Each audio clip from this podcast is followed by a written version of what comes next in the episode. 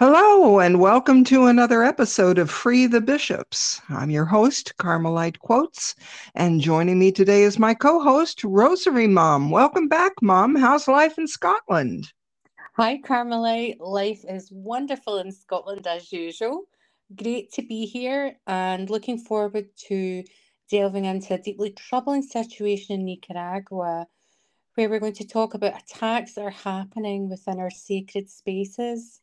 That's right. Today we're focusing on a distressing incident that unfolded just this week in Managua, and that's the desecration of the chapel called Nuestro Señor de Esquipulas, our Lord of Esquipulas Chapel. And it's bad. It's really bad. Really awful. It truly is. It's, it's so disheartening, Carmelite. Um, we see early on Monday morning criminals associated with the dictators targeted the chapel, causing extensive damage to the security fences and the tabernacle.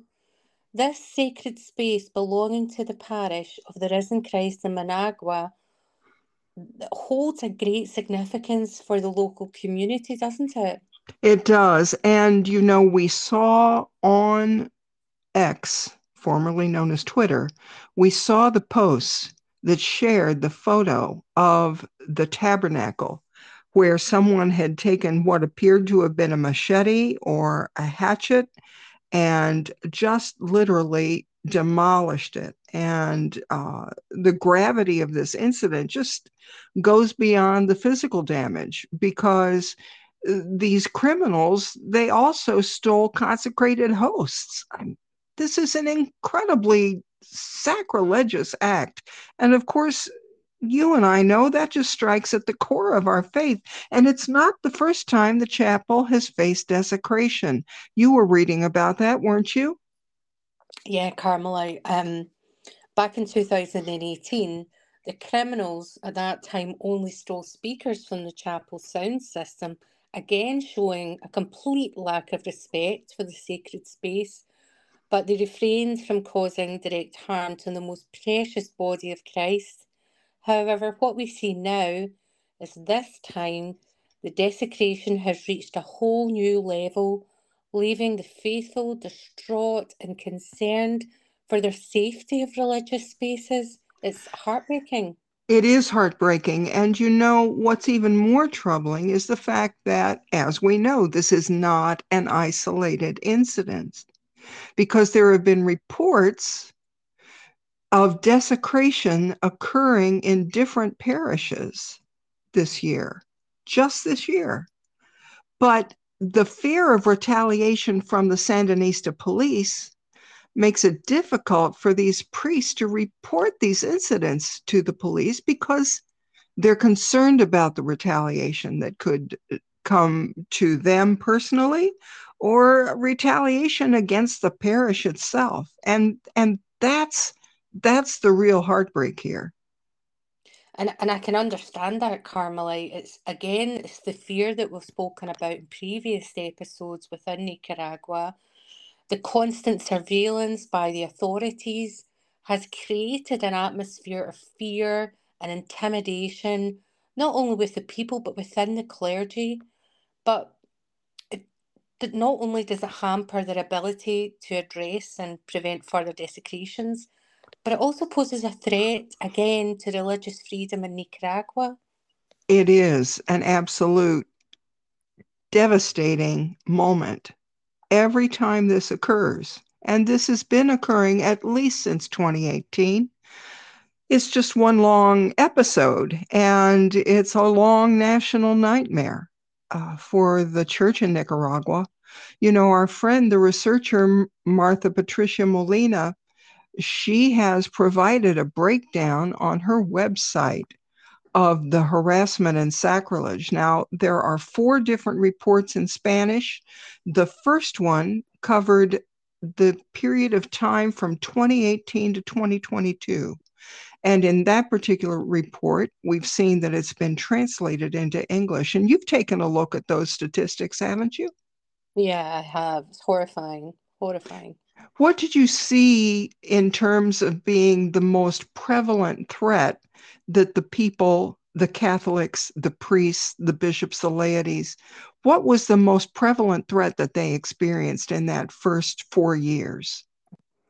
Well, it would appear that 37% was attacks against the Catholic priests, the bishop, bishops, and laity. And second, property crimes, including sacrilege um, and profanation of the churches and the chapel, at 19%.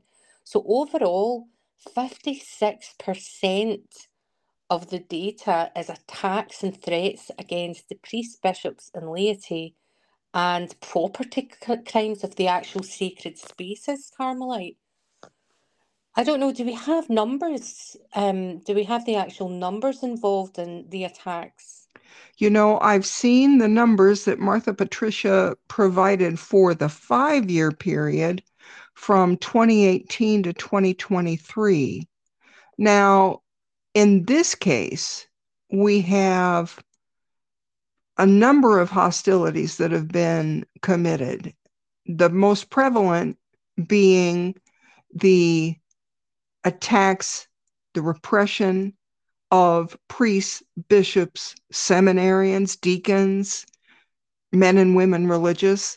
She said that over the five year period from April 2018 to August 2023, there were 214, 214 specific incidents that occurred over that five year period of time. You and I, we would be shocked if there were five.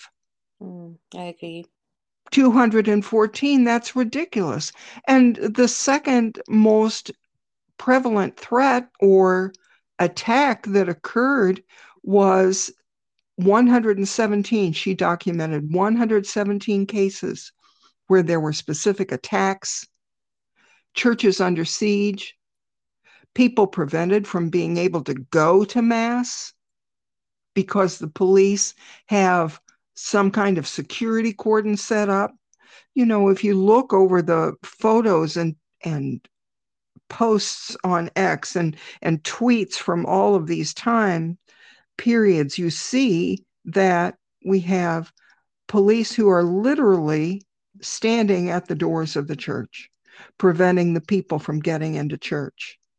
Just I can yeah, and I can think of one specific example where um, Father Edwin Roman, you translated one of his uh, posts on X earlier today. Father Roman was standing outside his church, and there was a line, an entire cordon of police standing between Father Roman on the steps and the people out in the street who wanted to go to Mass, and the police were not letting them into the church.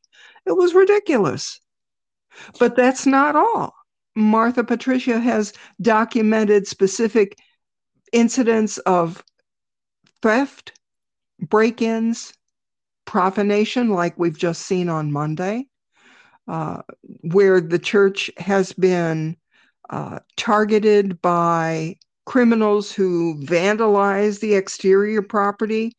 You know, uh, whether you call it graffiti, whether you call it tagging, they're taking their spray cans and their paintbrushes and they are just placing terrible, hateful messages on the walls, on the churches, on their security gates, and it's uh, it's really crazy. And then, of course, we've seen the processions that have been prohibited, and other activities that have just simply been shut down uh, in the local churches by the dictatorship. So the repression of bishops, clergy, men and women religious, deacons, seminarians, and the laity uh, is is just an, a nightmare that is continuing to increase, and that's the problem. When we look at Martha Patricia's chart, for example, in the fourth edition, Spanish edition of her report, she indicates that from 2018, 90 incidents to 2023, there has been an increase from 90 up to 205 documented incidents last year. That's more than double. and how it is that I know you and I feel passionately about this, but how it is that the church, individuals can turn a blind eye on this or ignore it. It's it's unthinkable to you and I. It's unthinkable to the Nicaraguans because they're the ones who are living with this persecution.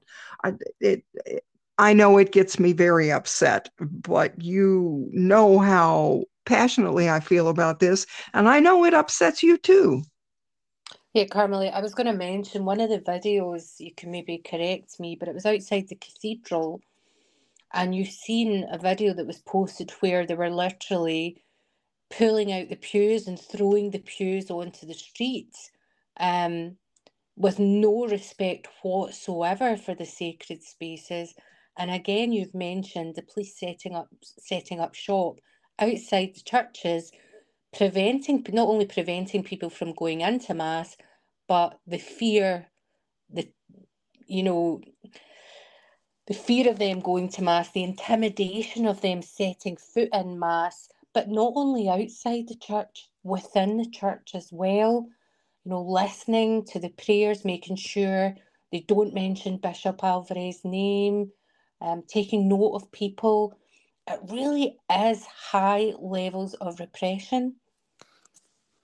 It's it's ridiculous, and we have seen that just in our last episode, there's been a concern expressed by Pedro Molina, the editorial cartoonist, who was concerned about the fact that now we have a dozen priests from October who were sent to the Vatican. Now we have another group of 19 bishops, priests, and seminarians sent to the Vatican.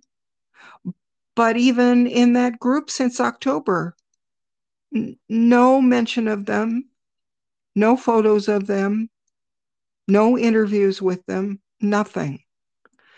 And so in episode 26, uh, our last episode, Pedro Molina is saying, what's going on here?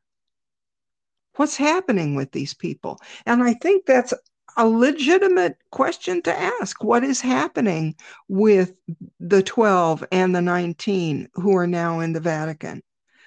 You and I know that certainly after months and months of imprisonment, that's got to weigh psychologically, physically, spiritually on these men of God, but also we know that beyond the healing, there's a need to talk, there's a need to speak out because they have not lost their voices. They have not lost their indignation.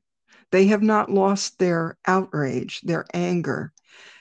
And I don't know. What do you think? Should they have the opportunity to express that?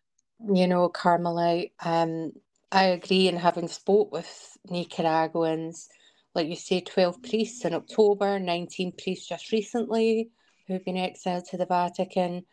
Um, we've seen initially photos in October of them at Mass, and again with Bishop Alvarez, Bishop Isidoro Mora, and tomorrow and um, the clergy celebrate Mass. But apart from that, nothing, no communication.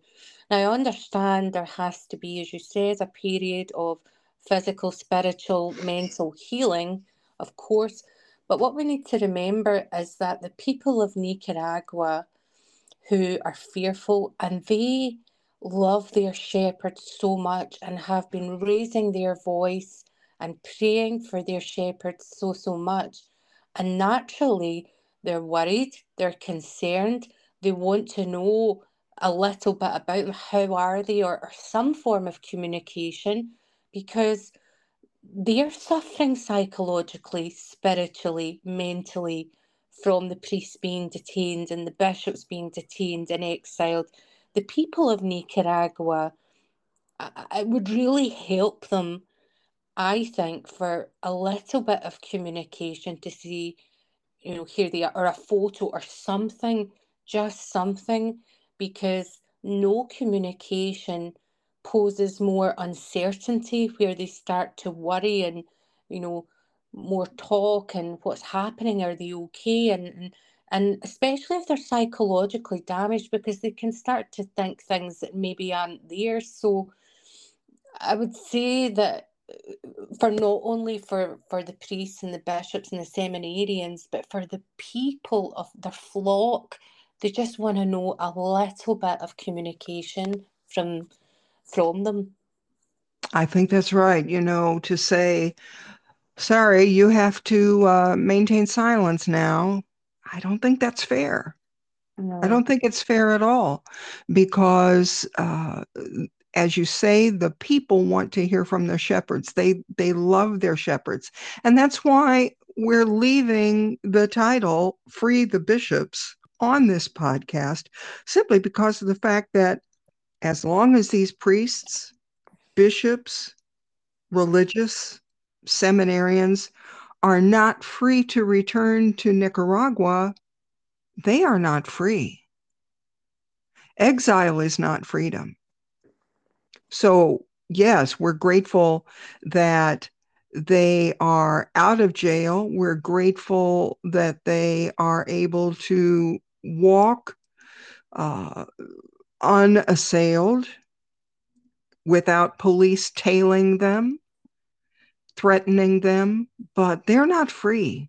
And the people of Nicaragua, certainly in this moment, the Catholics are not free we talk about the bishops, we talk about the priests. We also need to keep in mind that there are Catholic laity, lay leaders from parishes who are still imprisoned.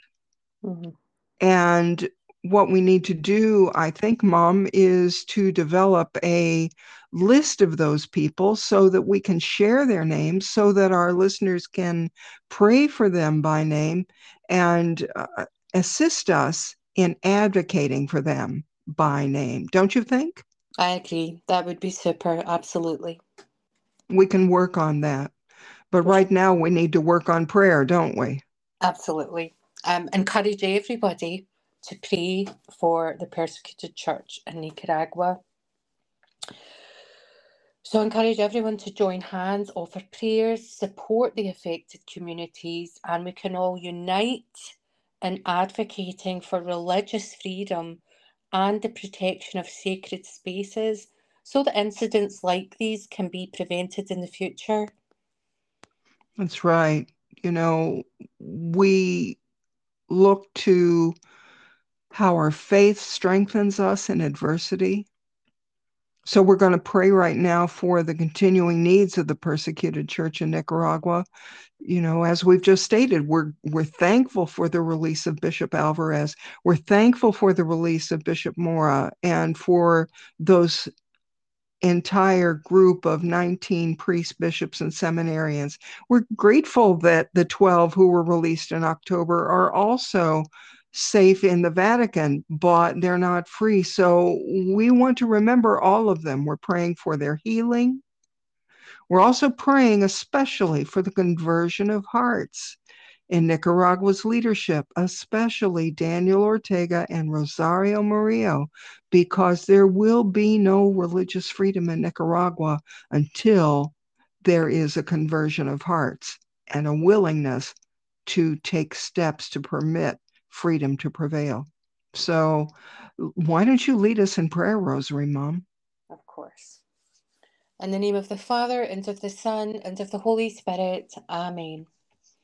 Hail Mary, full of grace, the Lord is with thee. Blessed art thou among women, and blessed is the fruit of thy womb, Jesus. Holy Mary, Mother of God, pray for us sinners now and at the hour of our death. Amen. Saint Michael the Archangel, defend us in the day of battle. Be our safeguard against the wickedness and snares of the devil. May God rebuke him, we humbly pray. And do thou, O Prince of the heavenly host, by the power of God, cast into hell Satan and all the evil spirits who wander the world, seeking the ruin of souls. Amen. Amen. Oh, my goodness. Thank you so much, Mom. And thanks to you, our listeners, for tuning in. You know, this concludes another episode of our podcast, Free the Bishops podcast. And we really hope that this conversation sheds light for you on the gravity of the situation for the church in Nicaragua. So please subscribe to our podcast so that you can get notifications of our upcoming episodes. We publish our episodes every Monday, Wednesday, and Friday. And we're now available on your favorite platforms like Spotify, where we do our recording, but also Amazon Music, Audible, iHeartRadio, Google Podcasts, and Castbox. And you can also subscribe through your RSS feed. So we're grateful that you're tuning in. Please share, please share, please subscribe, please be an advocate. Right, Rosary Mum? Yeah, thank you. And I echo Carmelite's uh, quotes. She has asked us to share and advocate. So please, please don't forget to share it with your pastors, your leaders in your diocese or local church because your support helps us in spreading awareness of the persecuted church in Nicaragua. So let's remember to support and uplift those who are facing persecution and stand together in the pursuit of justice and religious freedom. Thank you for listening today. God bless everyone. God bless.